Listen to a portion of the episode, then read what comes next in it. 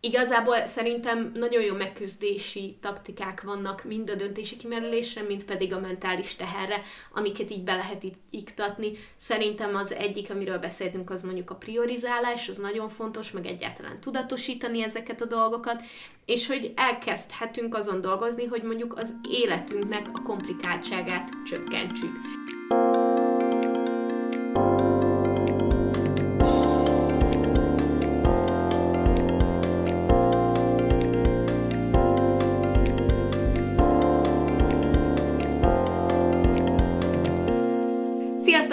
Párna Csata Podcast legújabb epizódja, én Viki vagyok. Én pedig Julcsi, és ma ismét itt van velünk Barbie, aki, hogyha nem ismeritek, bár szerintem a legtöbben igen, a Párna Csata legelejétől kezdve velünk volt az első néhány évadban, és most pedig visszajött vendég szerepelni hozzánk egy kicsit. Szia Barbie! Sziasztok! Hogyha nem ismernétek, akkor én Barbie vagyok, a Gergely Hősi Barbara, pszichológus és tanácsadó szakpszichológus jelölt, és ma is valami pszichológiai témáról fogunk beszélni, szóval azért is hívtak meg a lányok, aminek nagyon örülök, és nagyon köszönöm.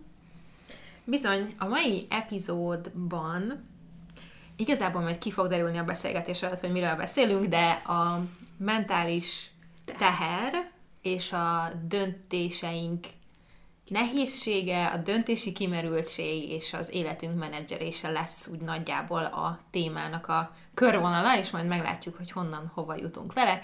Viszont mielőtt belevágunk, ki hogy van. Én leszek az őszinte ember Te most. Jó. Én leszek. Az imént felvettünk egy másik részt, tehát hogy ez most a második rész az etapban, és kiderült, hogy az előző résznek a hanganyaga nem olyan király, és a, valóban a podcast istenek az utóbbi időben eléggé ránk járnak, úgyhogy én most már nagyon örülnék, hogyha jól sikerülne, de alapvetően a pléd és a melegte az nagyon sokat segít abban, hogy egy kicsit megnyugodjak, illetve az is, hogy nagyon szeretek veletek beszélgetni. Szóval, szóval azt hiszem, hogy végeredményében oké okay leszek, de egy kicsit feldult most a lelkem. Darby?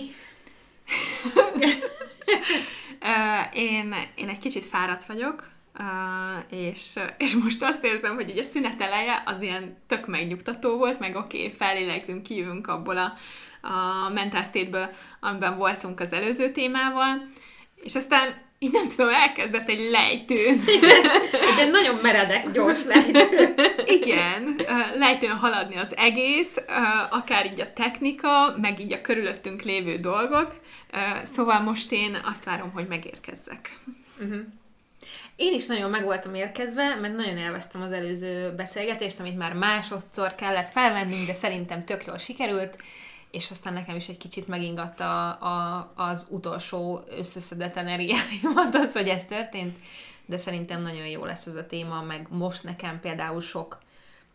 Hogy mondjam, Barbinak itt van egy csodálatos jegyzete, Vikinek előtte van a kis jegyzettömbje, én nekem meg csak az utóbbi... Hát, uh, uh, mi ez van? egy füzet, nem jegyzettömb. Bocs, ne, füzet. nem akartam megbántani a füzetedet, szóval Kérlek. mind a ketten nagyon felkészültek, tudományosan, meg biztos vagyok, hogy utána néztek mindenfélenek, én pedig itt vagyok az élettapasztalatommal, ami az elmúlt néhány hónapban meghozandó döntéseket jelenti, úgyhogy én ezekről fogok nagy beszélni, mert a szülővé válás az egy ilyen, és majd mindjárt jobban kifejtjük, hogy mi lesz, de nagyon kíváncsi vagyok, hogy mi van a jegyzetetekben. Azt hiszem, hogy ezt a témát én voltam az, aki bedobtam, hogy szeretnék róla mindenképp beszélni, mert um, nekem rengeteg élményem van azzal kapcsolatban, amikor azt mondom, hogy jaj, de fáradt vagyok, és megkérdezik, hogy de mitől? Szóval, hogy tudjátok, így az idősebb generáció, mm. hogy így jó, de mitől? És mi egész nap dolgozunk, és mi sose voltunk fáradtak, amikor fiatalok voltunk.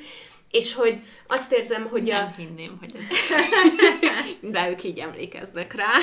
Lehet, hogy majd én is úgy fogok emlékezni rá.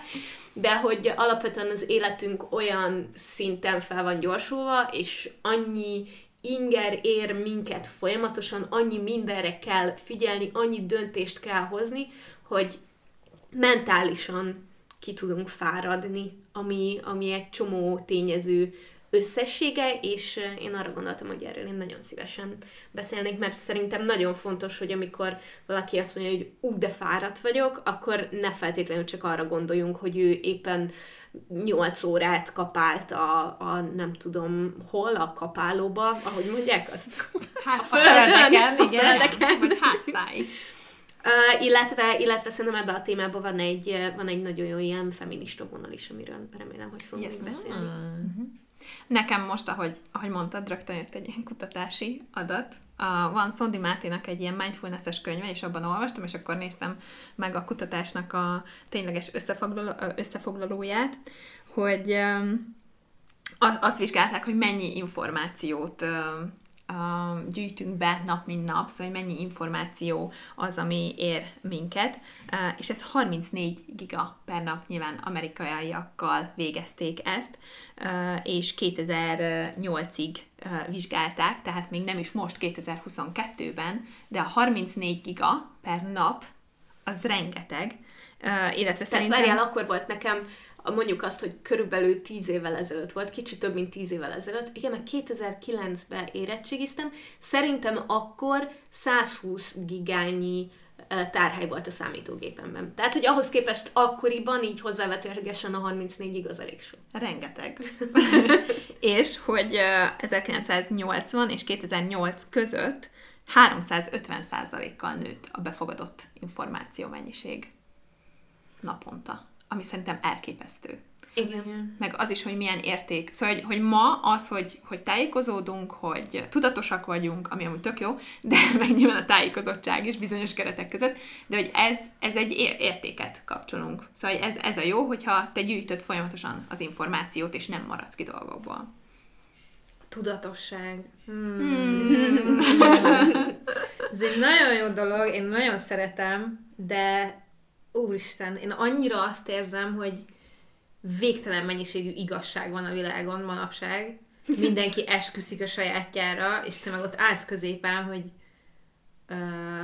jó, én ezt választom. Mert hogy így tényleg az van, hogy egyszerűen, jó, nyilván nem mindenben, ott a tudomány meg vannak ilyen dolgok, de hogy van egy csomó minden más, ami meg erre is van egy kutatás, ami ezt támasztja alá, egy másik kutatás a másikat támasztja alá, és akkor így állsz középen sokszor, hogy én szeretném jól csinálni, én, én tudatos akarok lenni, de valahogy mindig van benne egy kis ilyen, "Mm, úgy érzem, hogy inkább ez. Tehát, hogy így uh-huh. tényleg ez, eh, fú, meg, Á, de any, már most annyi, látjátok, ilyen infózavar van a fejembe, de hogy, tehát, hogy tényleg a le- legkisebb példától én most azon tapasztalom ezt, hogy oké, okay, lesz egy gyerekünk, mit kell csinálni azzal a gyerekkel? Hogy kell fürdetni, mivel kell fürdetni. Az egyik védőnő ezt mondja, a másik orvos azt mondja, ez a kutatás izé, a WHO meg ezt mondja, és így állsz középen, hogy most bocsánat, én úgy látom, hogy ti mindannyian szakemberek vagytok, és öt különböző dolgot mondtak, és akkor én döntsem el, hogy melyik a jó, vagy így. Nem tudom, és ugye ez egy dolog így a millióból. De ez tudatos már az, hogy akkor azt mondod, hogy te meghozod ezt a döntést. Igen. Emlékszem, hogy Barbival beszéltünk Igen. erről, amikor, amikor ők lettek szülők, hogy hasonlót tapasztaltak, Abszolút tehát, hogy az egyik igen. könyv ezt írta, a másik könyv azt írta, nyilván a szüleink azt mondták, hogy hát mi se úgy csináltuk, azt nézd meg, mégis felnőttél, lehet, hogy azóta eltett 30 év, és sokkal fejlettebb a tudomány, és jobb dolgokat tudunk, de mindegy, tehát, hogy És nyilván ezt még meg fogják haladni, szóval simán lehet, hogy 10-20 év múlva meg azt fogják mondani, hogy ez meg az annyira nem volt jó, Igen. de hogy nekem egy hordozási tanácsadó mondta azt, hogy a, az optimálisra törekszünk. Uh-huh. Nem a tökéletesre, nem a legjobbra, hanem arra, hogy ideális körülmények között legyen a dolog. Igen, csak ez nagyon nehéz, most ez pont, pont a szülői válság, ezer más dologban lehet ez ilyen, amikor egy számodra teljesen ismeretlen dologba kell belemenned, amit jól akarsz csinálni, és akkor oké, okay, de hogy van az a jól csinálás, és én, én is tökre azon vagyok, mi is olvasunk könyveket, meg kérdezünk ismerősöktől, de hogy szerintem a vége az, hogy neked kell eldönteni, kiválogatni, hogy melyik, mit tudom én, micsoda, tök szimpli a Montessori módszer, de nem fogunk mindent könyv szerint pont ugyanúgy csinálni, mert minden gyerek más, mi is mások vagyunk, lehet, hogy, tehát, hogy nem, nem érdemes erőltetni dolgokat, de hogy így tökre azt érzem, hogy jó ez az infógyűjtés bármilyen témában, de végeredményben meg nem szabad egyszerűen így rá foxizni a dologra, hanem így azt mondani, hogy hmm, ő ezt mondja, ő meg ezt mondja, akkor egy kicsit így csinálom, kipróbálom azt, és akkor valahogy muszáj magunkra hagyatkozni a végén, mégis hiába akarjuk tudatosan csinálni, ami nekem pont azt jelenteni, hogy a tudomány szerint, vagy úgy, ahogy ez, ez a legjobb. De hogy van ilyen legjobb ez kicsit már objektíven? tökéletesnek tűnik, szóval ez inkább nem a tudatosan, hanem a tökéletesen csinálni. De mivel nincs tökéletes, ezért az Nincs. nem kérdés. Tudatosan Ennyi, meg lehet csinálni, csak Igen. mit jelent tudatosan csinálni akkor? Hát ez, ami, hogy... Mi Hát az hogy, alapján? az, hogy tudod, hogy amit csinálsz, az, azt azért csinálod, mert. és de hogy ezt honnan eldöntöd. tudjam? Tudod, mi? hogy- Én szerintem nagyon jó példát tudok hozni, lehet, Na. hogy nem, de majd mi mindjárt. Én nagyon, nagyon kiállok a tudatos közösségi média, meg telefonhasználat, meg minden mellett. És meg nagyon sokat beszélek róla így általában, és az utóbbi időben azt vettem észre magam, hogy mióta TikTokozok, akkor az van, hogy a TikTok az egyik olyan közösségi média oldal, ahol olyan tudatosnak kell lenned, hogy ez nem igaz, különben azonnal elvisz oda, ahova aztán beszívódsz, és soha többet nem jössz elő. E, Tehát, hogy, hogy ho- ho- meg kell tanítanod az algoritmust, oda kell rá figyelned, gondolkodnod kell, mert ott, hogyha csak hagyod, hogy történjenek a dolgok, akkor azonnal függője leszel szarságoknak. Nagyon-nagyon gyorsan. És hogy nagyon tudatosnak kell lenni, és ebben a nagyon nagy tudatosságba annyira elfáradtam néha, hogy meghoztam azt a döntést, hogy jó, alapvetően tudatosan használom ezt az oldalt, de mondjuk minden nap hagyok magamnak 10 perc, negyed órát, amikor nem tudatosan használom. Uh-huh. Tehát, hogy, és ez is a tudatosság része, hogy azt mondom, hogy most 15 percig nem érdekel, hogy mit fog mutatni, megnézem, amihez kedvem van, hogy megnézem, és akkor majd úgy azt, azt nézem, és majd nyilván ennek lesznek következményei egyébként, például az algoritmusban, de tudom, hogy van az a negyed óra, amíg úgy használom szórakozásra, hogy kérlek, ne kelljen tudatosnak lennem közben, hanem csak így engedhessem. Kimondhatjuk azt, hogy a tudatosság az nagyon relatív dolog? Mert én azért nem vagyok a TikTokon, mert tehát nekem az, Az a egy tudatos része, hogy én nem vagyok a TikTokon. igen, igen. Én talán úgy tudnám megfogni, hogy egy csomó minden működik automatikusan, és egy csomó döntést ilyen automatizmusok alapján hozunk meg, úgyhogy észre sem vesszük, hogy már lefutott a program. Szóval ez, hogy ezt nagyon jól megfogalmazza Almási Kiti, a Ki vagy te könyvében, hogy most majdnem elnevettem magam, mert itt nagyon bejön az önismeret. Nem baj, ez egy önismereti Ez- podcast. Igen, és, és ez pedig egy önismereti könyv, és tulajdonképpen azért kanyarodtunk az önismeret felé, mert, mert hogy az, hogy ezek az automatizmusok lefussanak, azzal tudjuk megállítani, hogyha hogyha ismerjük magunkat, és ez például már tudatosságnak egy része, hogy rálátunk dolgokra, és akkor egy csomó minden, ami mondjuk hoztunk a gyerekkorunkból, vagy akár transgenerációsan magunkkal, akkor nem csak így lefut, mondjuk így a kapcsolatainkban, hanem, hanem akkor így meg tudunk állni, és akkor tudunk dönteni, hogy, hogy most akkor én tényleg ezt szeretném? Én most tényleg ezen a munkahelyen szeretnék dolgozni, vagy ki szeretnék lépni innen? Vagy szeretnék egy másik helyet keresni? Vagy akár párkapcsolatban, hogy van egy vita, és akkor azért lett vita, mert automatikusan azt re- reagáltam, és erre egyáltalán nem, nem látok rá. De hogyha ismerem magam, akkor, akkor rálátom, hogy most ez az érzés azért van bennem, mert bekapcsolt az az a sémám, amit hoztam magammal. Szóval, hogy a tudatosság az nem feltétlenül azt jelenti, hogy nem tudom, hogy, hogy jól csináljuk a dolgokat, hanem hogy tulajdonképpen, hogy tudjuk, hogy mit csinálunk, és hogy rálátunk arra, amit csinálunk, illetve nagyon fontos volt, amit mondtál, Viki, hogy, követ, hogy következménye van, és hogy vállaljuk annak a felelősségét. Az asszertivitás is pont ezt mondja, hogy ahogy kommunikálsz, hogy nem kell mindig uh, asszertíven kommunikálnod, egy csomó helyzetben nem az az adaptív, nem az, ami, ami jó lesz, és hatékony az adott helyzetben, uh, hanem van, hogy agresszíven, van, hogy passzív-agresszíven, vagy inkább passzívan, a passzív-agresszív az nagyon kevéssé hatékony, de a lényeg ebből az, hogy, hogy utána vállalod a felelősséget. Szóval lehet, hogy akkor, nem tudom, itt az algoritmusban valami uh, gebasz lesz, és olyan dolgokat is mutat majd, ami, amiket amúgy te nem szeretnél látni, vagy tudod, hogy nem jó neked, de hogy te enne- ennek keretet adtál. Ugyanúgy, mint amikor az jutott eszembe még, hogy a gyerekeknél keretet adunk annak, hogyha valakinek az segít, hogy egy párnába boxolhat, akkor nem a falba üt, mert ezt nagyon sokszor hozzák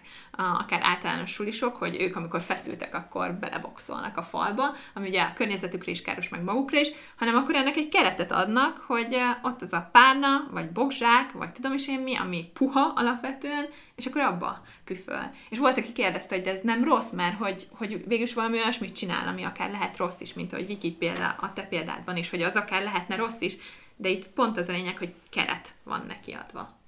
És pontosan ezt érzem, hogy tudom, hogy az alatt, a negyed óra alatt, akkor én egyszer se fogok döntést hozni azzal kapcsolatban, hogy ez a 10 másodperces videó, ez most, ettől most én több lettem, vagy, vagy nem lettem több, hanem hanem csak így hagyom, mert hogy ez ilyen hülyén hangzik, de hogy akkor pihen az agyam, mert hogy nem kell minden alkalommal eldöntenem, meg végig gondolnom, hogy én így érzem, én jelenleg erre használom. Az agyad valószínűleg nem pihen közben, mert rengeteg információ áramlik be, ezt csak szerettem volna beszúrni, de alapvetően igen, ez a döntési teher, ez nincs ott. Igen. Hát fe- felszabadulsz az alól, hogy a következményekre gondolj, nem? Hogy most Igen. akkor ebből mi lesz és továbbít, hanem az, hogy én most ezt így csinálom, és uh-huh. kész. És... Hogy kicsit így az automatikus részébe így beleülhessen a fejem, és ne kelljen tudatosnak lenni. Uh-huh. És az, az néha így pihentetően hat ténylegesen. Viszont pont, pont ezért nehéz ugye döntést hozni nyilván, mert, mert azzal egy felelősséget válasz, ha már te hozod meg a döntést, és nem veled történik valami, és ez az, ami miatt gondolom, hogy itt egy csomó minden bejön a halogatás, meg a, meg a, a, a szorongás, meg bármi ilyesmi, hogyha, hogyha a döntés hozatalról van szó. Mik, mik ennek a nehézségei szerintetek? Hát szerintem manapság, már amivel kezdtük azt a, a részt is, hogy, hogy nagyon sok nehezítő körülmény van, akár hogyha ha nem csak így a, a ha döntésre gondolunk, akkor a sok-sok választási lehetőség, uh-huh. hogy rengeteg minden van, ezekről rengeteg info van, mindegyikről rengeteg info, és ha nem csak a döntésben gondolkodunk, hanem a, mint az életünk menedzselése, akkor akár olyan nehezítő tényezők is, hogy ilyen felesleges köröket kell futni, vagy, vagy olyan köröket, aminek nem biztos, hogy értelmét látjuk, vagy értelme van, például mondjuk a bürokrácia, vagy uh-huh. szóval, hogy, hogy ha az életünkre gondolunk, egy csomó minden van, ami, amit meg kell csinálnunk, de közben csak nehezíti a dolgokat. Meg valahogy e- e- emellett így kényelmesebbé is vált az élet szerintem, tehát hogyha valamit akarsz, akkor az másnap ott van nálad például, és emiatt szerintem ez is, ez is benne lehet az, hogyha neked aktivizálnod kell magad, és valamiért mondjuk úgy tenni, vagy nem tudom, akkor az megint egy nehezebb, fárasztóbb dolog, mint, mint csak így, nem tudom, egy kicsit így hagyni, hogy, hogy így automatikusan történjenek a dolgok, amik most már sokkal jobban tudnak úgy működni, mint régen például. Szerintem pont, hogy szinte észre se vesszük, hogy mennyi minden nem automatikus. Tehát, hogy az, hogy reggel kiválasztod, hogy mit vegyél fel, hogy reggel milyen kávékapszulát főz le, vagy milyen teát főzél meg, hogy amit reggelizel, azt egy, nem tudom, az apkását hozma, milyen gyümölcsöt adsz, és milyen magot adsz hozzá, és aztán, hogy nem tudom, mi az első dolog, amit megnézel a laptopon, tehát, hogy nagyon sok dolog van, amit azt gondoljuk, hogy automatikusan csinálják, de egyébként nem, hanem az agyunk ugyanúgy dolgozik rajta. Meg hogy el is kell gondolkodnunk rajta, szóval hogy ott, ott döntést kell hoznunk, vagy ott mérlegelni különböző információkat. Én igen, talán ezt látom, hogy, hogy, hogy egyrészt talán az a része vált könnyebbé, hogy akkor el legyen végezve a munka, de maga a döntés meghozatala, vagy az, hogy fejben tartsuk és menedzseljük azt a folyamatot, az szerintem sokkal nehezebb, és talán sokkal sűrűbb lett. Mert lehet, hogy mondjuk az a folyamat régen öt lépésből állt, most meg húszból. Szóval talán ez az, ami, a, ami még nehezíti. És uh, nem akarom, hogy az egész rész erről szóljon, de nagyon látható ez a, ez a mentális teher és ez a döntési kimerülés a, a szülőségen és a, és a gyereknevelésen.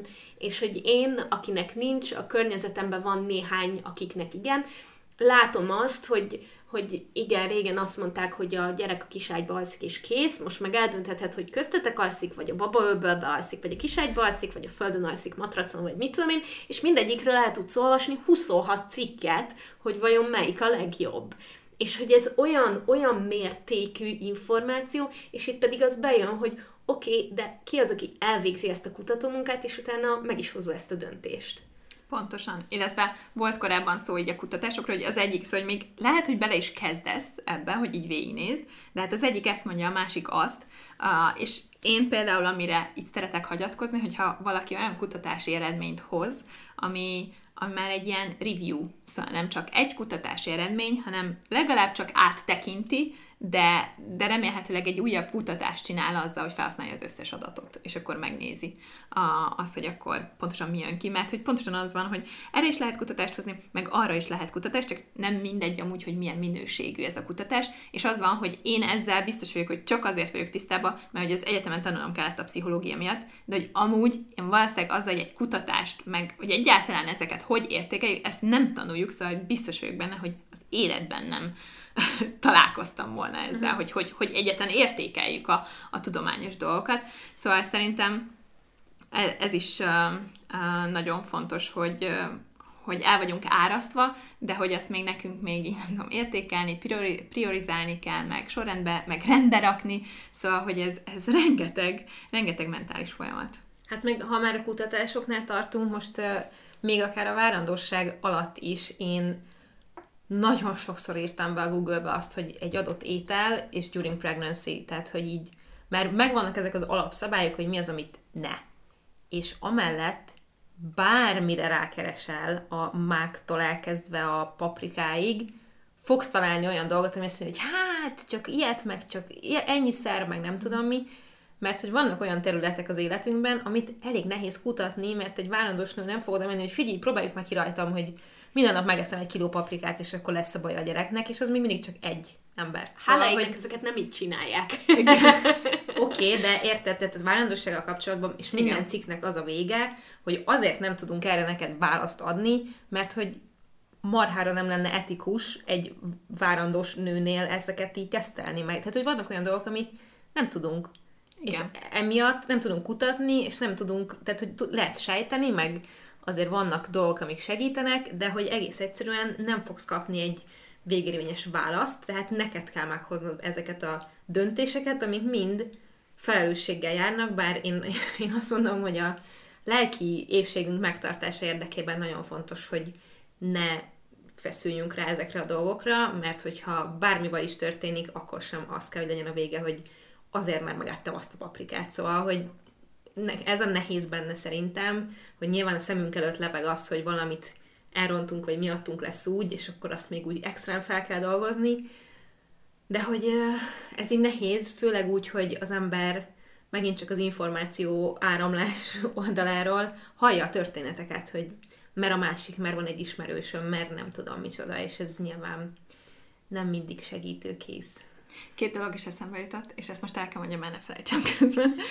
Az egyik az, hogy, hogy, hogy igen, hogy hibázni fogunk, és hogy, hogy az nyilván nehéz azzal megküzdenünk, de hogy ez szerintem font a gyermeknevelésben egy tök fontos dolog, amit át is adhatunk uh-huh. a mhm. gyereknek, és jó is, hogyha látja, hogy, hogy hát igen, nem vagyunk tökéletesek, és hibázunk, mert az, aki fenntartja, és van, aki fenntartja nem feltétlen azért, mert hogy ő rosszat akar, hanem mert egyszerűen így van összerakva, vagy valami valami dolog van, ami belül azt váltja ki, hogy ő szeretné fenntartani azt, hogy ő már pedig tökéletesen tudja csinálni ezt az adott dolgot, akár egy gyereknevelést, de hogy akkor, hogyha ezt így letépkedjük magunkról, ezt a tökéletes szülőképet, akkor, akkor megláthatja a gyerek azt, hogy amúgy mi igenis hibázunk, és ez rendben van, mert akkor azzal megküzdünk, és ez hatalmas szorongástól óvja meg a gyereket, mm. mert akkor, akkor nem fog attól tartani, hogy mi van úristen, hogyha ő hibázik, vagy valamit ő elront.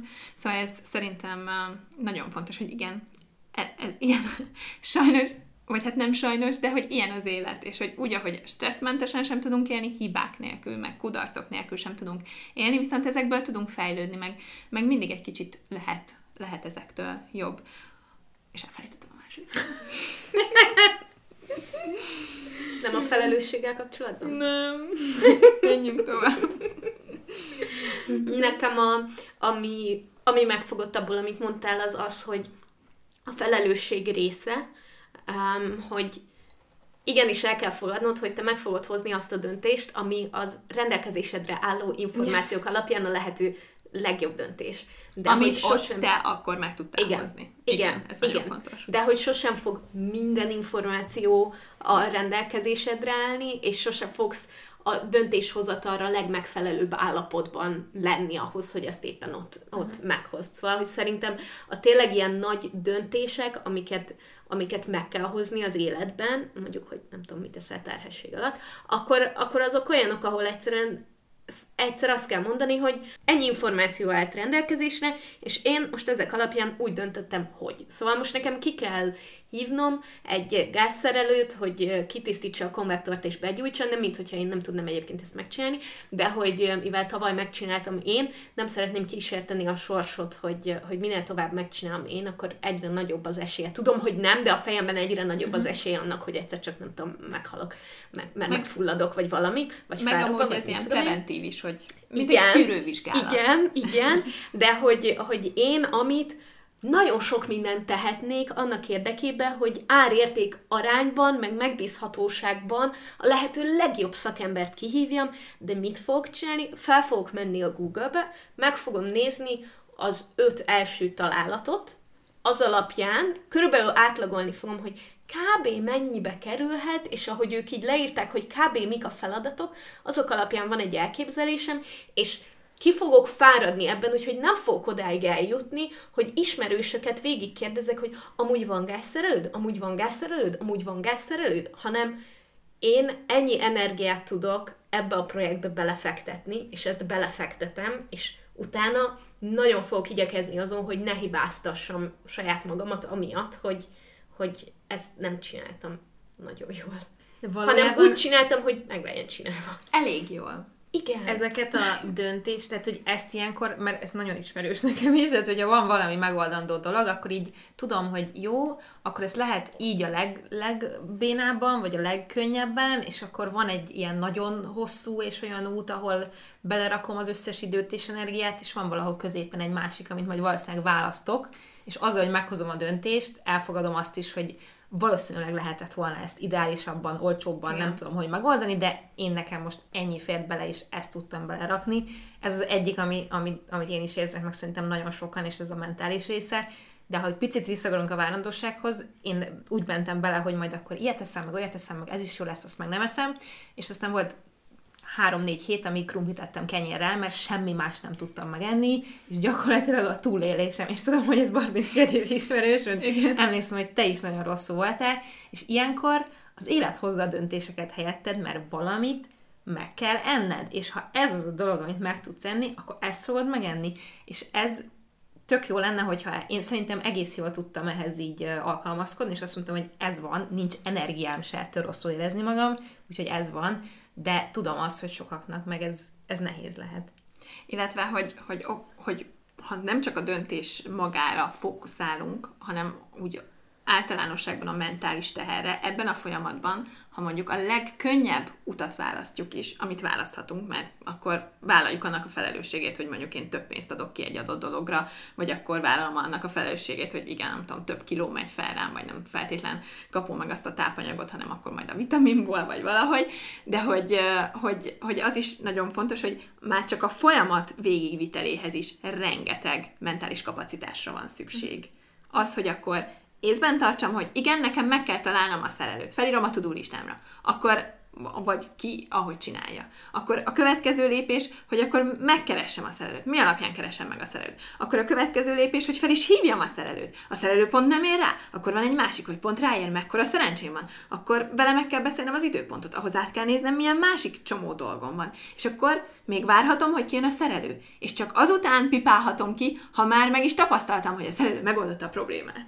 És még akkor is lehet, hogy ha egy olcsó szerelőt hívtam, akkor egy hét múlva megint elromlik, és benne van a pakliba, hogy újra kell csinálni az egész. Szóval nyilván igen, nagyon sok ilyen kis folyamat van, ami, ami, aminek ez lehet a vége. Egy kicsit menjünk vissza oda, hogy szerintetek mi alapján hozunk döntést. Most beszéltünk már a tudatosságról, de hogy ez ugye nem az egyetlen, meg, meg az, hogy éppen mennyi energiánk van, de hogy szerintem itt még lehetnek dolgok. Tehát ti, amikor valamivel kapcsolatban döntötök, akkor vannak-e ilyen mit tudom én, a apukám hogy csinálná, vagy nem tudom, bármi, ami így beugrik nektek, hogy Szerintem pont ez az, hogy az életünk annyi területén hozunk folyamatosan döntéseket, hogy nincsenek ilyen általános igazságaink ezzel kapcsolatban. Tehát, hogy az mondjuk, hogy a munkaterületén vagy szakmai téren hogyan, mik alapján, mikor milyen döntéseket hozunk, hogy hogyan csináljuk ezt az emberi kapcsolatainkban, és az emberi kapcsolataink is mennyire különbözőek, meg az, hogy mondjuk az életvitelünk tekintetében.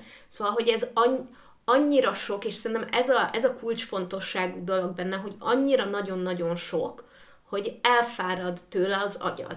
Szóval, hogy, hogy minden alkalommal megvizsgálni, hogy ebben a szenárióban mit alkalmaztam, abban a szenárióban mit alkalmaztam, a harmadik szenárióban mit alkalmaztam, és most csak az elmúlt egy percről igen. beszéltünk, és nem pedig arról, hogy nap mint nap így éled az életedet. Jó, csak szerintem tök érdekes ezt kibontani, hogy, hogy nyilván eszünkbe jut az, hogy oké, okay, hogy szoktam ezt csinálni, milyen uh, lehetőségeim vannak, milyen forrásaim vannak, mit szólnak mások, vagy uh-huh. mit szólnának mások, ha megtudnák, hogy én így csináltam ezt, és ezt a döntést hoztam. Tehát, hogy szerintem e, tök érdekes ezt összeszedni, mert hogy er, erre, ebbe se gondolunk bele, hanem így egyszerre a fejünkben van minden, és biztos, hogy különböző helyzetekben más nyomalatban az érzelmeink, az energiánk, a, mit fognak ehhez mások szólni, mert az mindig ott van, hiába akarjuk azt mondani, hogy nem. Pont ezért, hogyha, tehát szerintem könnyebb megérteni azt, hogy miért, miért tud ez olyan mentális teher lenni, hogyha, hogyha ezeket egy kicsit így összeszedjük. Nekem az jutott erre eszembe, mert ahogy Viki így mondtad, és utána arra gondoltam, hogy én most mi az, ami, amire leginkább fókuszálok, visszatérnék az önismerethez. szóval, hogy, hogy azt szerintem rengeteget tud segíteni, hogy, hogy saját magadat is megfigyeld. Szóval persze van egy csomó információforrás, de hogy egy csomó olyan döntési helyzet van, amire nincsen kutatás, mert azért valljuk be azt, hogy hogy nem tudom, a környezetünkben mit mondanak, meg ki mit tapasztal meg, az nem reprezentatív amúgy. Nem, biztos? szóval, hogy, Nagyon sokan azt hiszik, hogy Szóval lehet, hogy nem tudom, meghallgatunk tíz embert, és mind a tizen azt mondják, hogy a kék a jó, és közben kiderül, hogy van 90 másik ember, aki azt mondja, hogy nem, amúgy a piros, csak azokat nem halljuk. Visszatérve, uh, szóval, hogy, hogyha saját magunkat is megvizsgáljuk mondjuk egy olyan választásnál, hogy akkor most uh, a gyereket bölcsödébe adjam-e, vagy sem, vagy uh, munkáját váltsak-e, vagy sem, elfogadjam-e ezt az előléptetést, vagy akár beleszálljak ebbe az újabb projektbe, uh, vagy nem akár... Nem egy kapcsolatba, vagy Igen. Nem. Ezekben a helyzetekben mindig uh, meg tudjuk azt nézni, hogy jó, de ez amúgy mit vált ki belünk, mit vált ki az, hogyha arra gondolok, hogy én ott hagyom a mostani munkahelyemet, megkönnyebbülést, dühölt, uh, szorongást, tehetetlenséget, és azon kívül, hogy megfigyeljük az érzéseinket, meg tudjuk figyelni a gondolatainkat, hogy nem tudom, az az első gondolatom, hogy uh, nem fogok sem, nem, nem találok senki mást, és ő az egyetlen partner az életemben, akire számítatok, és vele kell maradnom, vagy uh, úristen, mit fognak gondolni mások, uh, vagy uh, uh, igen, ez életem lehetőség, és most kell megragadnom, illetve megfigyelhetem azt, hogy a testem amúgy hogy reagál erre az egészre, hogy nem tudom, érzek egy gyomorgörcsöt, vagy, vagy bármi olyat a testemmel, Uh, például ez ilyen nagyon személyes példa, uh, én azt megfigyeltem, hogy van a mákasomban egy ilyen szorítás érzés uh, olyan helyzetekben, amit én amúgy nem akarok, de a sémány miatt belemennék. Uh, és hogy az, az nagyon nagy dolog, uh, nagyon büszke vagyok magamra, hogy eljutottam odáig, hogy ezt amúgy észreveszem. Mert hogy már maga, magát az érzést észrevenni is tök nehéz. És hogy, uh, hogy, hogy a, viszont ez az első lépcsőfok, és akkor utána jön az, hogy átgondoljuk, hogy jó, miért érzem ezt? És akkor mi van ez emögött az egész mögött? És akkor utána meghozhatjuk a döntést. Uh-huh. És olyan, amit most elmondtam, az megint egy kupac feladat, vagy megint egy olyan dolog, ami, ami mentálisan terhelő, de akár így is lehet döntést hozni, mint ahogy ugyanúgy mentálisan terhelő információt gyűjteni. De szerintem ez, ezek már ilyen produktív feladatok, tehát hogy ez már nem az, hogy a, a millióból ki kell választanom és végig kell mennem valamin, hanem hogyha tudunk ebbe így belemenni, akkor az már segíteni fog meghozni ezeket a döntéseket, meg, meg ezekben az élethelyzetekben navigálni, és szerintem ehhez még nagyon kapcsolódik, bár talán egy következő szint az a prioritásoknak a, uh-huh. az ellenőrzése, hogy oké, okay, mi a legfontosabb, az egészségem jó. Az egészségemre káros hatással van-e nagyban ez a munkahely, igen, jó, akkor tudom, hogy más szempontból mondjuk jól fizetnek, meg kedvelem a kollégáimat, de ha nekem a legfontosabb az egészségem, akkor ennek ellenére muszáj úgy döntenem, hogy annak az irányába indulok el. Így van, illetve korábban beszéltünk arról, hogy akkor valami mellett leteszem a voksomat, és szerintem az nagyon fontos, hogy ilyenkor akár mondjuk, ha valaki elköteleződik egy partner mellett, vagy akár munkahely mellett, de hogy, hogy van egy ilyen, hogy, hogy igen, ha én most ezt választottam, és elköteleződöm emellett, az azt jelenti, hogy egy csomó minden mást ki fogok hagyni. De hogy ha én ezt így eldöntöm, akkor ezzel én valószínűleg okés vagyok. Hogyha nem, akkor érdemes vizsgálgatni, hogy miért nem vagyok okés, vagy más döntést kellett volna elhoznom, vagy mit tudok most ezen tenni, de hogy, hogy alapvetően van egy ilyen része, hogy mivel rengeteg opció van, valószínűleg opciókat ki fogunk hagyni, vagy ki fogunk zárni. És ez akár már csak ha gyerek témánál vagyunk, nem csak az, hogy milyen infókat nem gyűjtök be, hanem hogy ezt meg azt meg azt meg amazt csinálhatom a gyerekkel, vagy amikor iskolás erre meg erre meg arra, meg amarra is járathatom a gyereket, de akár úgy is dönthetek, hogy nem jár semmire. Uh-huh. És akkor kihagyja azt a sok-sok-sok lehetőséget. De lehet, hogy az lesz a jó. ez annyira már belegondolva is annyira elképesztően fárasztó. Szóval, hogy nekem, ami, ami példa így eszembe jutott, és amivel a kapcsolatban az utóbbi időben lett akkora nehézség, hogy el kell kezdenem dolgozni rajta, az az, az étkezésnek az a része, amikor nincsen előre kitalálva, hogy mikor mit fogok enni. És egyrészt nagyon vissza tudok kapcsolni arra, hogy megvan, hogy mi az az érzés, ez a fizikai érzés, amikor nem tudom mondjuk napközben, hogy mit fogok vacsorázni, meg másnap mit fogok reggelizni, akkor érzek a gyomromban egy ilyen, egy ilyen nagyon ilyen szorító érzést, és most már felismertem, hogy amiatt van, de amikor ott ülök és éhes vagyok, tudom, hogy nem a megfelelő állapotban vagyok arra, hogy most eldöntsem, hogy, hogy tudom, hogy nincs elég energiám arra, hogy elmenjek a boltba, és vegyek valamit, és főzzek, nincsen, nem tudom, energiám arra, hogy valahol elsétáljak, és vegyek valamit, és hogy akkor általában az a vége, hogy végig gondolom a lehetőségeimet, és azt mondom, hogy fuck that shit, és rendelek kaját. Mert hogy az a leggyorsabb, legcélra vezetőbb, de sokszor utána, amikor kikerülök abból az ilyen mentális állapotból, hogy nem tudok semmire se gondolni, mert annyira éhes vagyok egyébként, akkor általában megbánom, mert hogy azon bennem, hogy jó gondolkodhattam volna egyébként előre is, vagy hogy rendelhettem volna máskát, vagy igazán nem lett volna olyan nehéz elsétálni, és valahol venni, ami mondjuk fel annyiba került volna, de ilyenkor még mindig emlékeztetem magam arra, hogy oké, okay, de akkor nem voltam abban a mentális állapotban, hogy el tudjak sétálni most már, hogy ettem, most már el tudok sétálni egyébként. És hogy ezek olyan dolgok, amik így folyamatosan futnak, és, eh, és amit el akarok kezdeni alkalmazni, vagyis hát már elkezdtem alkalmazni, hogy minden alkalommal, amikor elmegyek bevásárolni, akkor veszek egy tésztás levest. Azért, hogy az legyen otthon, mert az egy olyan dolog, ami így azonnal helyben kezelni tudja a problémát. Viszont itt bejön az, hogy nekem fel kellett tennem, hogy mi ez a probléma, milyen lehetőségeim vannak ennek a problémának a megoldására, és nekem folyamatosan előre kell gondolkodnom, és amikor megyek boltba, akkor a fejembe kell lenni annak, hogy itt vagyok a boltba, veszek egy tésztás levest azért, hogy legyen otthon, amikor majd éhes leszek. Ettől függetlenül a tervezés, a priorizálás, megsegíti, vagy segít rajtunk, meg a tudó meg a tudom is én mi. Szóval, hogy ezek, a, amit szoktak ajánlani, akár coachingban, akár nem tudom, különböző időmenedzsment, meg stb. menedzsment dolgokban, ezek tényleg tudnak segíteni, csak ebben is az van, hogy szelektálunk, szóval, hogy mi az, ami segít nekem, és mi az, ami, ami nem segít nekem. Mi az, ami azt um, azt a célt szolgálja, hogy, hogy amúgy én előrébb jussak ezzel, vagy azzal, vagy jobban érezzem magam, és mi az, ami nem.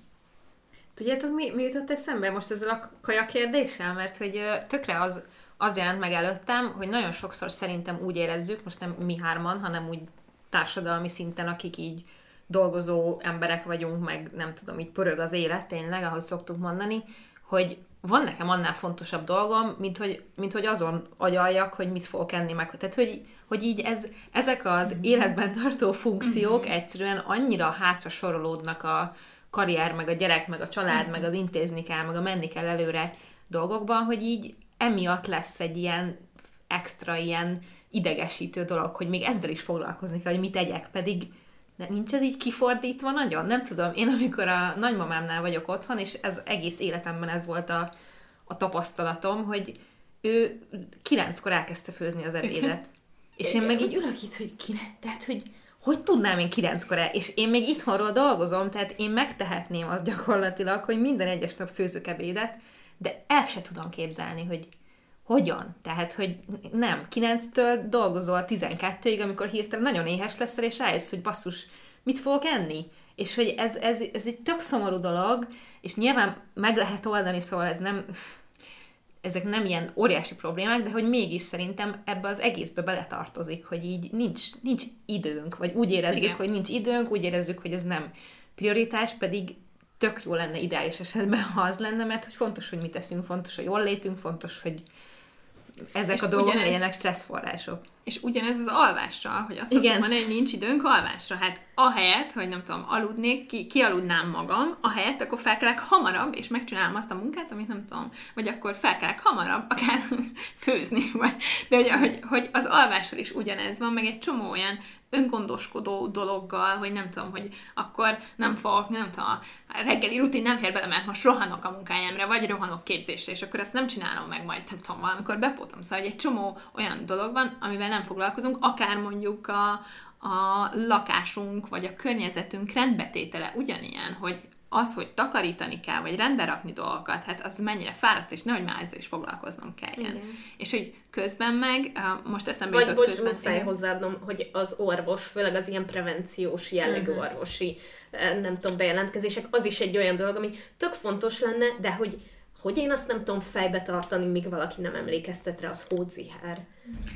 Nekem most eszembe jutott, hogy ugye egy csomó a határidő napló van, ami viszont már így ezt segíti, akár én most ilyen szűrővizsgálatosat is láttam, ahol így erre emlékeztet. De az is energia töltögetni a határidőnaplót, meg Igen, nézegetni. de hogy ezek a dolgok, ugyanúgy, mint a tervezés meg priorizálás, ez segíthet. Például akár az, hogyha felírom a to listám, és akkor kiválasztok, megcsillagozok hármat, amit jó, akkor én ma ezekre fókuszálok. Szóval az, hogy mi a Egyébként- fókuszpont. Igen, nekem ez nagyon sokat segít, hogy amikor azt hiszem, hogy tele van a fejem, és Igen. lehet, hogy csak három dolog van benne, de akkor is azt érzem, hogy ezt mind, ezt mind fejbe kell tartani, ezt fejbe kell tartani, és közben történnek a dolgok, nekem muszáj leírnom. És annyira jó, amikor, ilyenkor azt érzem, mint amikor a Igen. Dumbledore kiveszi a fejéből. A, jó, azok emlékek, de hogy én meg azt érzem, hogy tele van a fejem, pörög az agyam, le kell írnom egy papírra, és lehet, hogy attól még nincs megcsinálva, de sokkal könnyebb lesz az egész Igen.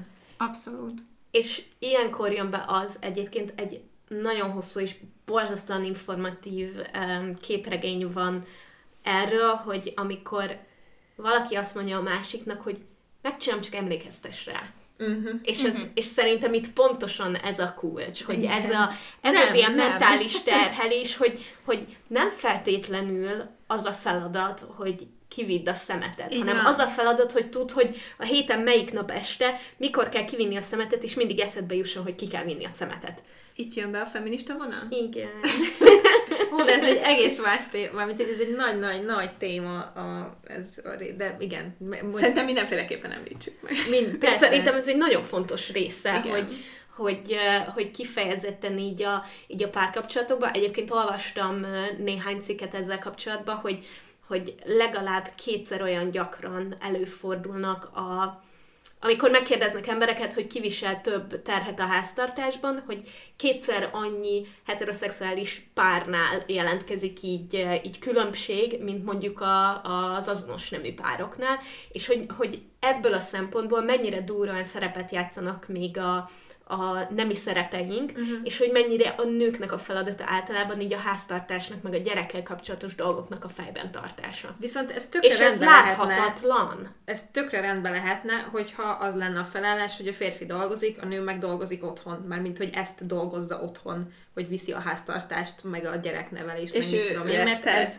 Persze, csak Igen, mondom, hogy ha igen. ez így ki lenne mondva, hogy ez az ő munkája, hogy ezt otthon csinálja, és nem az, hogy a munkája mellett még Igen. ő tartja ezt fejben, mert lehet, hogy persze megkéri a párját, hogy vidd már ki a szemetet, de akkor is az ő fejében foglalja ez a, a helyet, és az ő energiáit is foglalja, hiába nem ő fizikailag, aki elvégzi a dolgot. Illetve azt gondolom, hogy lehet, hogy akkor sincs teljesen rendben, mert hogy ugye azért van a Magyarországon a csed, gyed, gyes időszaka az azért három év, szóval az, és, és nagyon sokan, hogy Magyarországon inkább otthon szoktak maradni, uh, hogyha jól tudom, valami 20% az a, a gyerekeknek az aránya, aki bölcsödébe jár.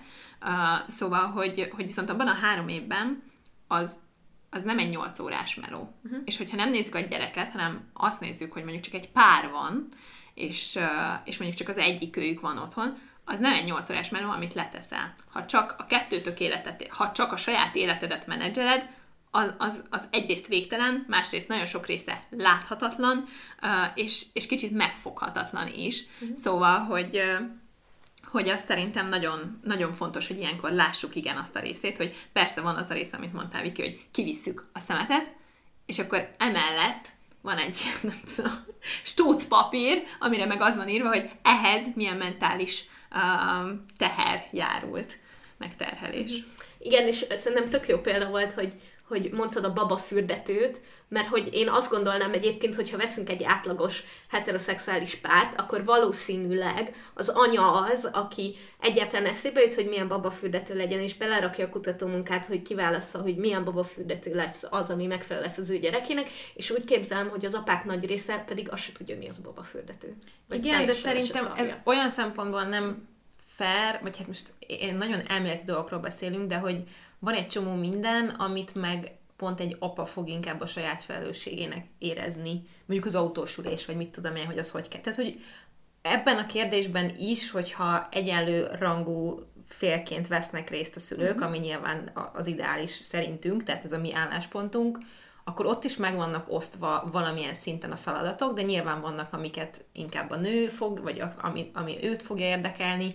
Most ez pont a babafürdetőnél szerintem azért más, mert hogy engem jobban érdekelnek a kozmetikumok, nyilván, mint Dávidot, tehát hogy nyilván én fogok ezzel a kérdéssel foglalkozni. Lehet ez egyenesen, arányosan megosztva szerintem. Van egy, van egy ideális része, az, hogy nem innen jövünk, és még mindig inkább afelé kell menni, hogy, hogy az apák is részt vegyenek, de hogy, hogy ez is megvan osztva, Dávid egy apáknak való könyvet olvas, én meg egy anyáknak való gyermekágyas könyvet olvasok, mert hogy azért egyen, egyenrangúan vagyunk benne, de mégis más, a más anyának, meg apának lenni, és ez valahol szerintem teljesen oké. Okay. De hogy, hogy, hogy nem ez az átlag. Tudom, Tehát, hogy tudom, akik tudom. itt most az asztalán ülünk, nem ez az átlag. Illetve az is nagyon fontos, hogy hogy am- am- abban, amit mondtál, hogy igen, hogy, hogy az, hogy egyenlőek vagyunk, az nem azt jelenti, hogy egyformák Persze. vagyunk.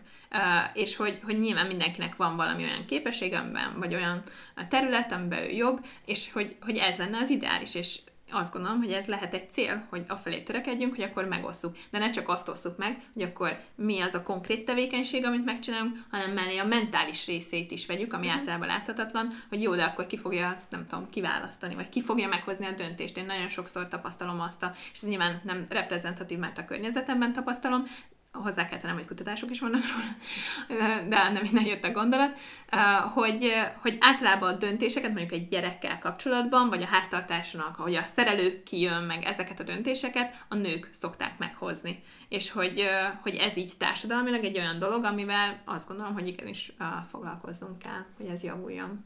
Igen, mert hogy az átlag tényleg az, hogy lehet, hogy a férfi elmegy bevásárolni, de a nő meg a feleség az, aki kitalálta, hogy mi legyen a kaja, kitalálta, hogy ahhoz mi kell, és megírta a bevásárló listát. És hogy ezek azok a dolgok, amiket egyébként tudatosítani kell, hogy a nő is elvégzett egyfajta feladatot ezen a projekten, és a bevásárlás nem csak arról szólt, hogy a férfi beült az autóba és elment bevásárolni, és aztán hazahozta, hanem hogy ennek a folyamatnak van egy teljesen más része, amit pedig a nő elvégzett, és ez, ez az a fajta munka, ami, ami láthatatlan általában mások számára, hogy te mennyi mindent tartasz folyamatosan fejben, és mennyi mindennel foglalkozol egyszerre. És ez nagyon-nagyon nehéz egyébként leírni másoknak, hogy milyen ja. érzés, mert hogy, mert hogy megfoghatatlan, és például amikor én arról beszélek, hogy nekem milyen nehézségeket okoz az egyedüllét, meg az egyedül való életnek a menedzselése, azt nagyon nehéz így megfogni, és mindig csak azt tudom mondani, hogy a, a, a párkapcsolaton kívüli minden mentális teher, ami egy háztartásban történt, nekem azt mindet egyedül kell elcipelnem. És hogy ez nagyon megfoghatatlan dolog, mert nyilván nem a szemétkivitelről van szó, vagy, vagy, vagy a bevásárlás, vagy bármi, hanem hogy minden este nekem kell eldönteni, hogy mit fogok vacsorázni, és nekem kell bevásárolni hozzá, és nekem kell megcsinálni, és hogy, hogy persze egyébként meg a kapcsolatokban meg ott van a másik fajta mentális teher, amit folyton észbe tartasz. Mikor lesz a szülinapja, ő nem tudom, eheti ezt, vagy nem eheti ezt, vagy hogy ő mikor fog hazaérni, és akkor, hogy el tudunk-e menni az XY helyre, Kö- vagy hogy a, a család... nem? Ami, ami tud könnyebb is lenni, meg nehezebb is mm-hmm. egyszerre. Szerintem előnyei is, meg hátrányai is vannak ennek. Igen. Csak azért jó szerintem, hogyha beszélünk erről, mert nagyon megfoghatatlan. Uh-huh. Abszolút. Viszont uh, nyilván az is fontos, hogy, uh, hogy itt nem arról van szó, hogy uh, a, a nőket istenítjük, és pokolra kívánjuk a férfiakat, szóval nem ezt a feminista vonalat visszük, de hogy... Hanem hogy az igazi feminista vonalat, Igen. ami nem erről szól. Igen, szóval, hogy, hogy nagyon fontos, hogy az a nőnek, hogyha egy heteroszexuális párkapcsolatról van szó, az a nőnek és a férfinek is jobb, hogyha ezek meg vannak osztva, mert akkor mondjuk a nő nem lesz frusztrált, nem lesz kiégett abban a helyzetben, és pontosan tudjuk azt, hogy a férfiaknak is egy csomószor nehéz, nagyon sokszor hozzák azt uh, ilyen párterápiás helyzetben az emberek, hogy uh, jó, de hát nem engedi, hogy megcsináljam úgy, ahogy én csinálnám. Uh-huh. És hogy nyilván, szóval hogy ez nem arról van szó, hogy azt mondjuk, hogy akkor itt a férfiak a hibások, hanem mondjuk egy párkapcsolatnál, hogy a munka meg legyen osztva, a mentálistól a fizikai mind, minden munka, akkor ahhoz az kell, hogy, hogy ezt átgondolják, és akkor mind a kettőnek kell ebbe beletennie. Mondjuk a, az, aki eddig menedzselte a dolgokat, akkor ő neki leadni a kontrollból, vagy elfogadni azt, hogy a másik akkor hogy csinálja, vagy mondjuk valamit rugalmasabban kezelni. A másiknak nyilván más részt kell akkor beleadni abba az adott dologba, de hogy, hogy ez nagyon-nagyon sok tény tényezős, viszont lehet dolgozni ezen akár uh, így a pár magában, vagy akár el lehet menni párterápiára, és nyilván ez mondjuk a, én kamaszokkal foglalkozom általában, ez a kamaszkorban is nagyon aktuális kérdés, hogy akkor ők mit csinálnak a, a háztartásban, és milyen feladatot, és ott is nagyon sokszor tapasztalom azt, hogy a szülők nehezen engedik el a kontroll, és akkor azt várják, hogy akkor úgy csináld meg, ahogy én szeretném, meg nem tudom, akkor most azonnal csináld meg, meg nagyon sokszor így kibélelik, szóval, hogy nem adnak önállóságot, és ezt felnőtteknél is látom, hogy, hogy azt, hogy a másik valahogy ő saját maga megcsinálja, azt valahogy próbáljuk megvédeni tőle a másikat, akár mondjuk párkapcsolatban a párunkat, hogy ő nehogy rosszul érezze magát, én ebben jobb vagyok, akkor én ezt megcsinálom. De hogy közben ez hosszú távon, vagy nem, nem feltétlen hosszú távon, de hogy, hogy ez egy másik részéről viszont pont, hogy károsítja azt a kapcsolatot. Viszont ha, ha már így kihangosítottuk ezt a nem a férfiak ellen vagyunk dolgot, azért eszembe jutott, hogy náluk egy hasonló klasszikus ilyen beidegződés lehet az, hogy ők tartoznak anyagi felelősséggel a családért, és hogy most a bevásárlás példánál maradjunk, nyilván az anyuka az, aki kitalálja, fölírja, odaadja a listát, nem tudom, és aztán megfőzi, viszont a férfiben meg lehet egy ugyanilyen érzés, hogy nekem ezt ki kell tudnom fizetni, és nekem úgy kell hoznom a döntéseimet, meg úgy kell irányítanom az életemet, hogy én vagyok felelőssége azért, hogy mindig el tudjak menni bevásárolni, ki legyen fizetve a szerelő, akit kihív a feleség. Tehát, hogy nyilván ennek van egy másik oldala is, Igen. ami szintén olyan, ami manapság már nem annyira a, a megszokott, mert nem a férfiak viselik egyedül a, a, az ilyen anyagi terheket, de hogy nyilván mondjuk pont a chatjed ilyesmik alatt valószínűleg igen, inkább ők. Illetve, hogy én azt látom, hogy akkor is, hogyha mindkét fél keres, és még akkor is talán, hogyha hasonlóban, én látok ettől függetlenül egy... Szóval, hogy azért ezeket a gyökereket nem lehet eltüntetni. Látok Igen. egy olyan fajta nyomást, vagy szorongást a férfiaknak, hogy ők azt érzik, hogy nekik biztosan biztosítaniuk Igen. kell, akkor is, hogyha másik dolgozik. Igen. Úgyhogy uh, ott, ott is vannak ilyen, ilyen agyban lezajló, nem mindig átgondolt, kihangosított dolgok, amikről, Igen. amiket érdemes szerintem tényleg, és azért érdemes erről a témáról beszélni, én nagyon elfáradtam benne egyébként, vagy arról beszélünk, hogy milyen fárasztó az, hogy mennyi minden a fejünkben, de hogy, de hogy egy kicsit tényleg így ki, kiadni magunkból, meg kiszedni, meg átgondolni, hogy ez oké, okay, hogy ebben elfáradunk, és, uh-huh. és oké, okay, hogy ez, ez nehéz és kimerültséget okozhat akár. Egy terület egyébként, amit még nem nagyon érintettünk, az, az a munka világa, és hogy szakmai területen nagyon jó, hogy az előbb behoztad, így a, így a családi dinamikákba, így a delegálást, uh-huh. és hogy ez egy olyan dolog, hogy nagyon nehéz, főleg amikor valaki, valaki nagyon szereti, hogyha kontrollja alatt van minden, nagyon nehéz delegálni, és ez munkahelyen egyébként nagyon sokszor előfordul, és egy, és egy vezetői figurának a hibája, hogyha ő látszatmódon delegál csak, de közben folyamatosan mikromenedzseli azt, hogy mondjuk a beosztottjai milyen munkát és azt hogyan végzik el. És ez őrült módon fárasztó, és őrült módon frusztráló, mind a vezetőnek, mind pedig a beosztottnak. Mert hogy nem adod meg neki ténylegesen azt a, azt a hatáskört, vagy azt, amit, amiben a feladatát ő el tudja végezni, illetve megszabod, hogy hogyan végezze elő a feladatát, és ráadásul lépésről lépésre folyamatosan monitorozod is, hogy ő hogyan végzi el azt a feladatot, és igazából ezzel te nem delegáltál, mert ugyanúgy ott voltál minden egyes lépésnél, és ugyanúgy folyamatosan mindennel tisztában voltál, és mindenre figyeltél.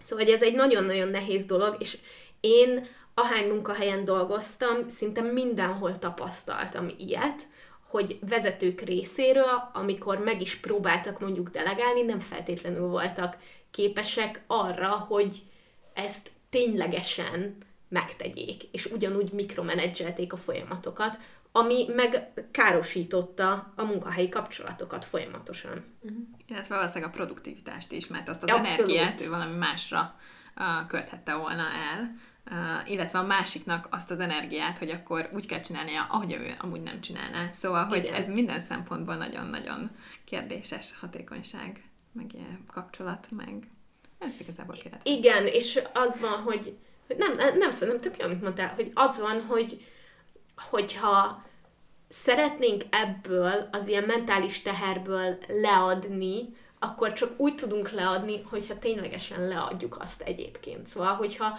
akkor igenis bizalmat kell helyeznünk a másikba azzal kapcsolatban, hogy ő ezt a feladatot meg fogja oldani a tudásához mérten a legjobb módon, és nekem bíznom kell benne, hogy tényleg ez fog történni. Bízom a képességeibe, bízom ebb a helyzetben, amiben őt belehelyezem. Szóval, hogy ez nem csak annyi, hogy jó, akkor mostantól mindenki viselje ezt a, nem tudom, ezt a mentális terhet, meg osszuk meg, meg olyan, hanem nem, hogyha tényleg megosztjuk, akkor, akkor egyébként ahhoz egy erős emberi kapcsolat kell, ahol mindenkinek van önismerete és önreflexiója, és hogy képes ezeket egyébként kommunikálni. Őszinte kommunikáció, igen. Meg határozott, egyértelmű, tehát hogy azt mondom, hogy én a mai naptól nem figyelek oda a szemétre, kész, majd a másik megoldja, akkor ezt amúgy nehéz ezt a döntést meghozni, mert Igen. ugyanúgy eszébe jut az embernek, de hogy így lehet ezt azért úgy Ugyan, na ez az, szerintem. hogy ugyanúgy minden kérdésre megkérdezed, hogy kivitted egyébként Igen. a szemetet, akkor most valójában kiviseli ennek a mentális terhét. És a felelősségét.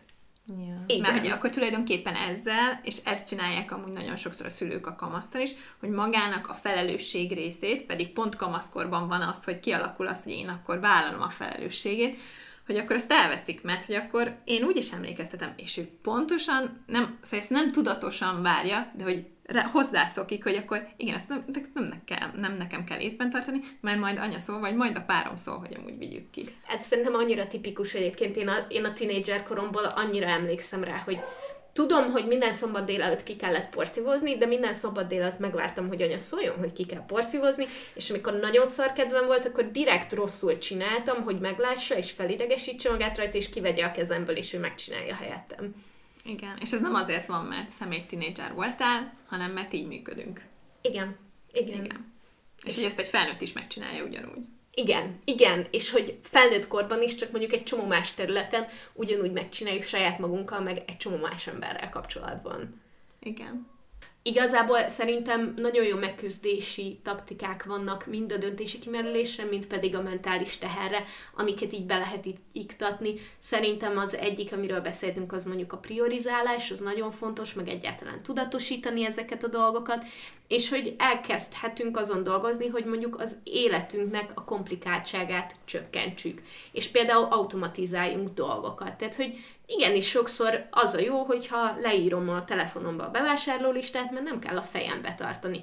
Vagy nem tudom, nem öt különböző pólom van, hanem öt ugyanolyan pólom van, és ezért nem kell minden reggel eldöntenem, hogy melyiket fogom felvenni, hogyha számomra egyébként ez nem fontos, hanem egyszerűen csak egy plusz feladat.